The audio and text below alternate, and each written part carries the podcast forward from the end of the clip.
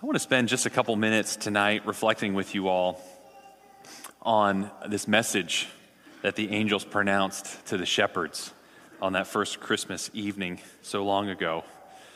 Um,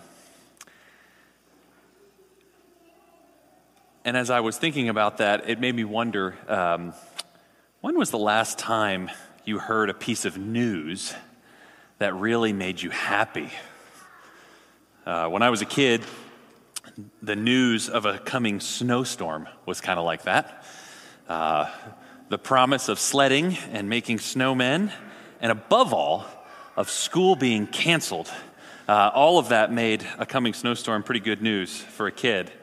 Uh, but I imagine that uh, that news wasn't such good news for my parents uh, as they considered the shoveling that would need to be done and the schedules that would need to be rearranged.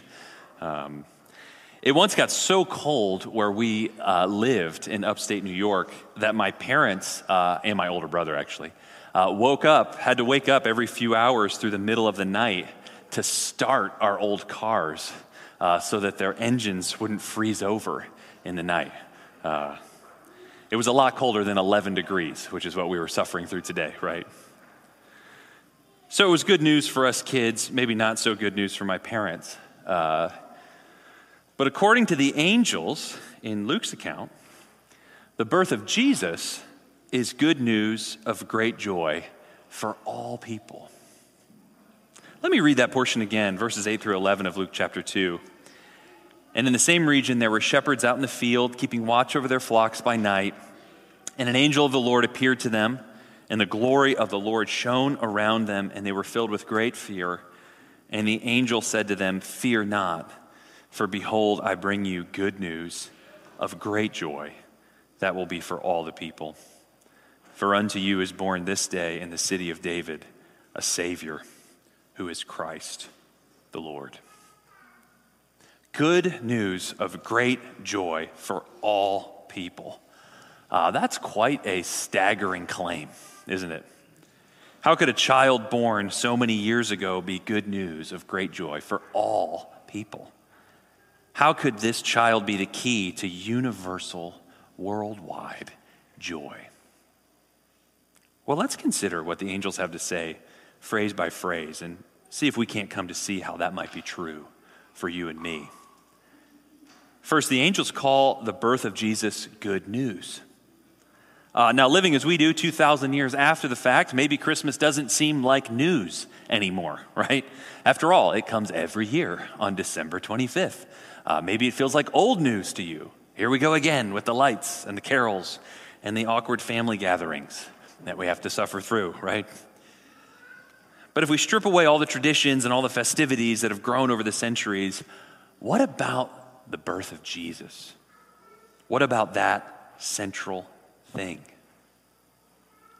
Well, often I think we're more apt to think about the birth of Jesus uh, maybe as good sentiment or good vibes rather than good news. After all, uh, ask most folks on the street what Christmas is all about, and they'll say uh, it's about the spirit of giving, or it's about family, or it's about hoping the world can be a better place.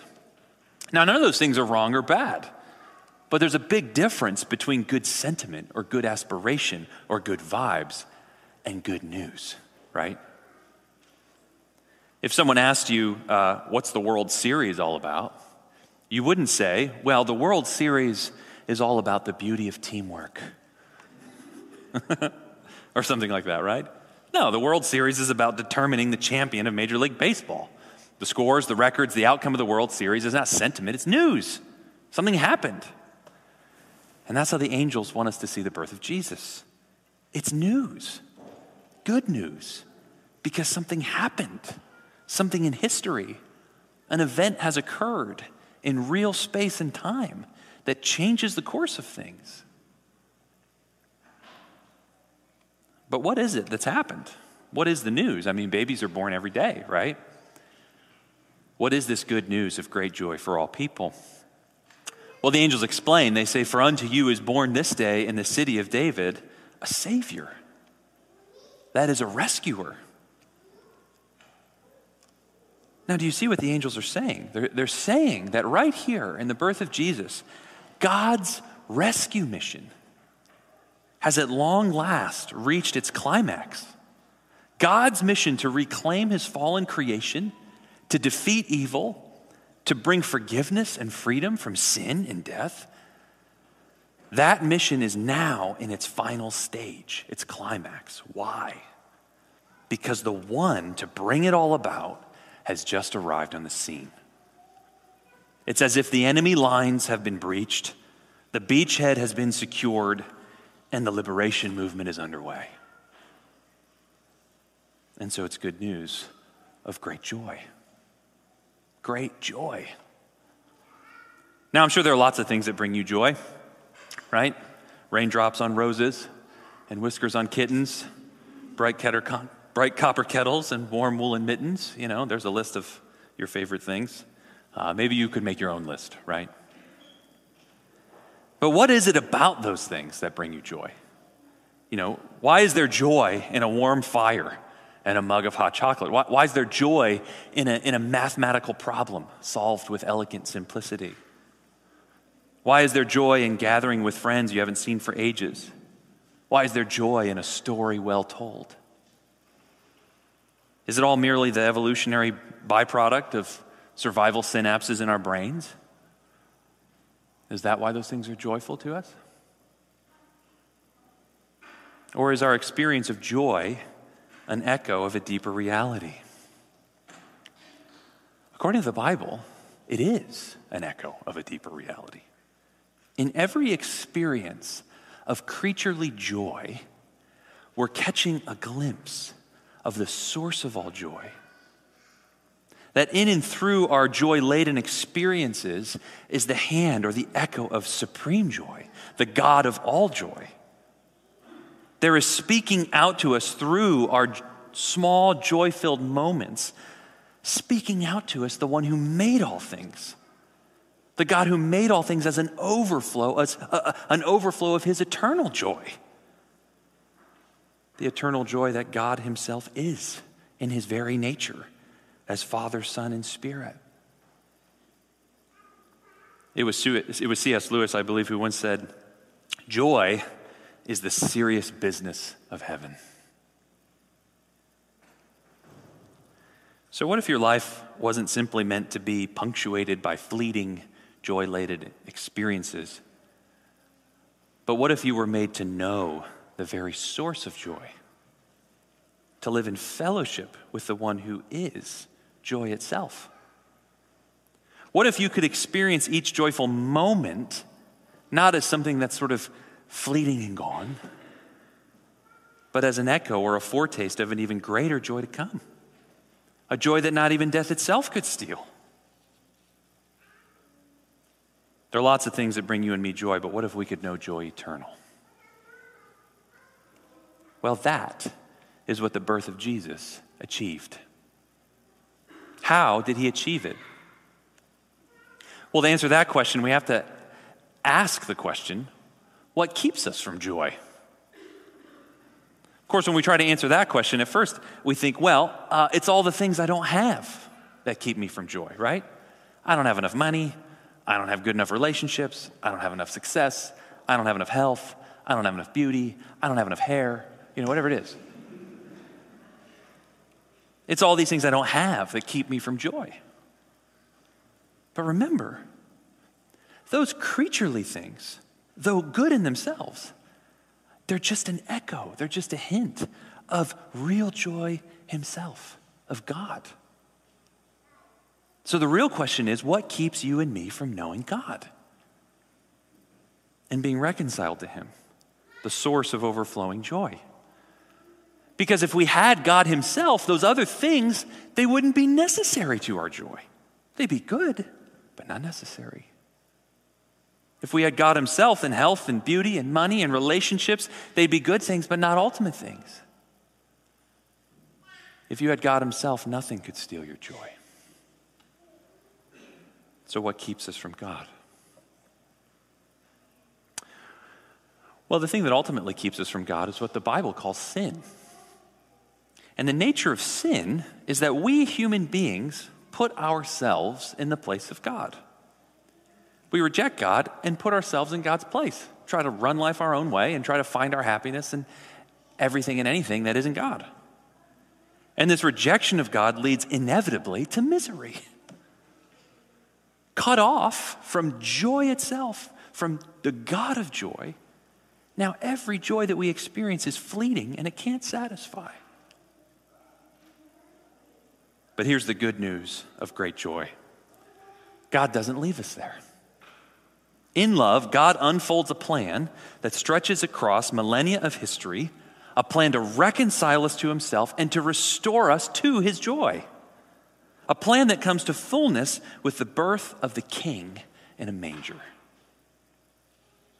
Why a manger? It seems kind of foolish, doesn't it? The King of the universe born into a manger. I mean, a king born where animals feed. But what seems like foolishness to us is in reality God's utter wisdom. You see, humans have put themselves in the place of God, and the result is separation from God and misery. But in order to undo this woe, God puts himself in the place of humanity, and the result is reconciliation and joy. The Messiah wouldn't come to be praised, he would come to serve. He came, and the life that he lived is the one that we ought to have lived. And the death that he would eventually die is the death that we deserve to die. He put himself in our place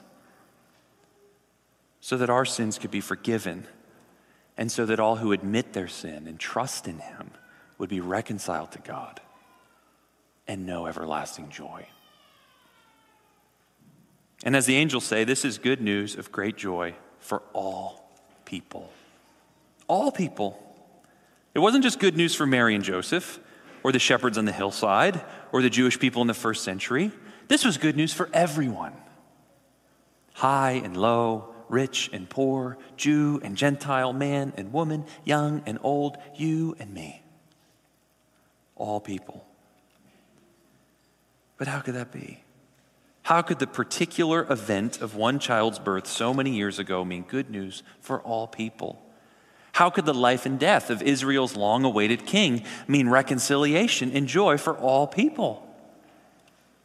Well, listen again to what the angels say. For unto you is born this day in the city of David a Savior who is Christ the Lord. The baby born on Christmas Day so many years ago was not just another baby. The one God who created all things, the Lord of heaven and earth, that's who took flesh that night in Bethlehem. The one God who made all things and all people. The one God who sustains all things and all people. He took on human nature, your human nature, my human nature and he dealt with our human sin once and for all. You see, there's one Lord of the whole world. So, what Jesus did, he did for the whole world because he's the God of the whole world. And the question is have you embraced this good news of great joy as good news for you? Now, maybe you don't feel like you need rescuing. Maybe the things you've built your life upon, built your joy upon, maybe they seem to be holding up just fine. But, friend, no created thing will last forever. Whatever good thing you're basing your joy on, it isn't going to last forever. Beauty will fade, health will fail, relationships will end. The only sturdy foundation for joy is the joy of God. And God has opened the way for you to be reconciled to Him in Christ. Perhaps you don't think you need Christ to be reconciled to God. Perhaps you think you can have God without Christ. But, friend, let me ask what other approach to God really offers you what Christ offers you? Many religions offer uh, good advice or good laws or good rules. And if you keep them, then they say you'll have God. But only Christ offers you good news. Christ says, I'll keep the law for you. Even more than that, I'll go to the depths for you. I'll be born in a manger. I'll carry the weight of your failures and your flaws, and I'll love you to the very end and offer my life for yours. Friends, it comes down to this. Either we will stand before God on the basis of our own record and righteousness, or on the basis of Christ's record and righteousness. There's no third way. If we try to stand on our own record, the end will be misery because we could never be good enough for a holy God. But if we stand on Christ's record, the result will be joy because his record is more than sufficient for absolutely everyone who trusts in him. Perhaps you think you've heard all this before and you're wondering what real difference it makes in your life. Well, think about it. It means that even if you don't get what you really wanted for Christmas, you can still live the day after Christmas with unshakable joy. I'm speaking metaphorically, of course, right? What if you never get the big promotion? What if you never get financial security? What if you never get to have children of your own? What if you never get the success you've worked so hard for? Yes, those things will be disappointing, but they can't ever possibly steal your joy if you know Christ. Do you want to have joy in the midst of trial? Joy in the midst of sorrow, even? Joy that doesn't ebb and flow based on your circumstances and what you happen to find under the proverbial Christmas tree of your life? If you want to have that kind of joy, it's right here. Unto you is born this day in the city of David a Savior who is Christ the Lord. Good news of great joy for all people and for you if you'll take Him. Let's pray together.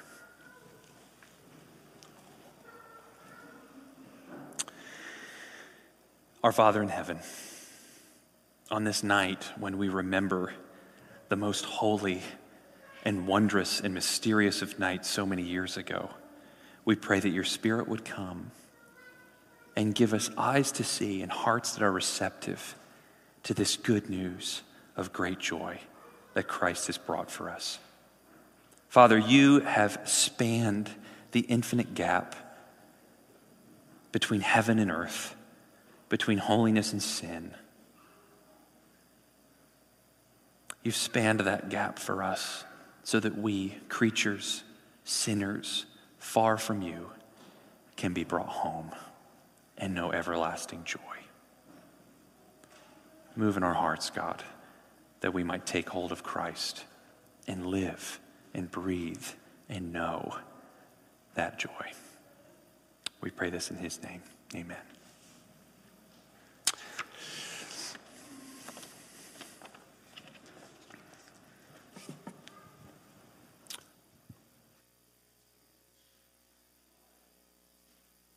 Still hear me? Ah, you can.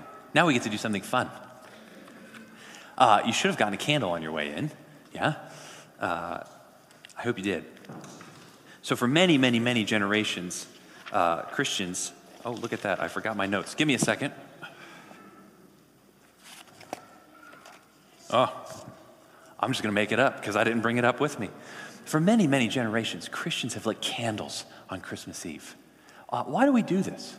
Why do we light candles on Christmas Eve? Uh, well, you know, in the Middle Ages it was dark, so they lit candles. Why do we keep doing it? Uh, well, listen to what Isaiah has to say, looking forward to the coming of the Messiah. Arise, shine, for your light has come, and the glory of the Lord has risen upon you. For behold, darkness shall cover the earth, and thick darkness the peoples, but the Lord will arise upon you, and his glory will be seen upon you.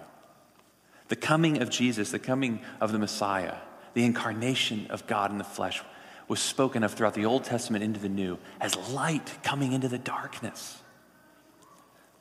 You remember the opening of the Gospel of John, don't you? Speaking of Jesus, John says, In the beginning was the Word, and the Word was with God, and the Word was God. He was in the beginning with God. All things were made through him, and without him was not anything made that was made. In him was life, and the life was the light of men. The light shines in the darkness, and the darkness has not overcome it. And the Word became flesh and dwelt among us, and we've seen his glory. Glory as of the only Son from the Father, full of grace and truth.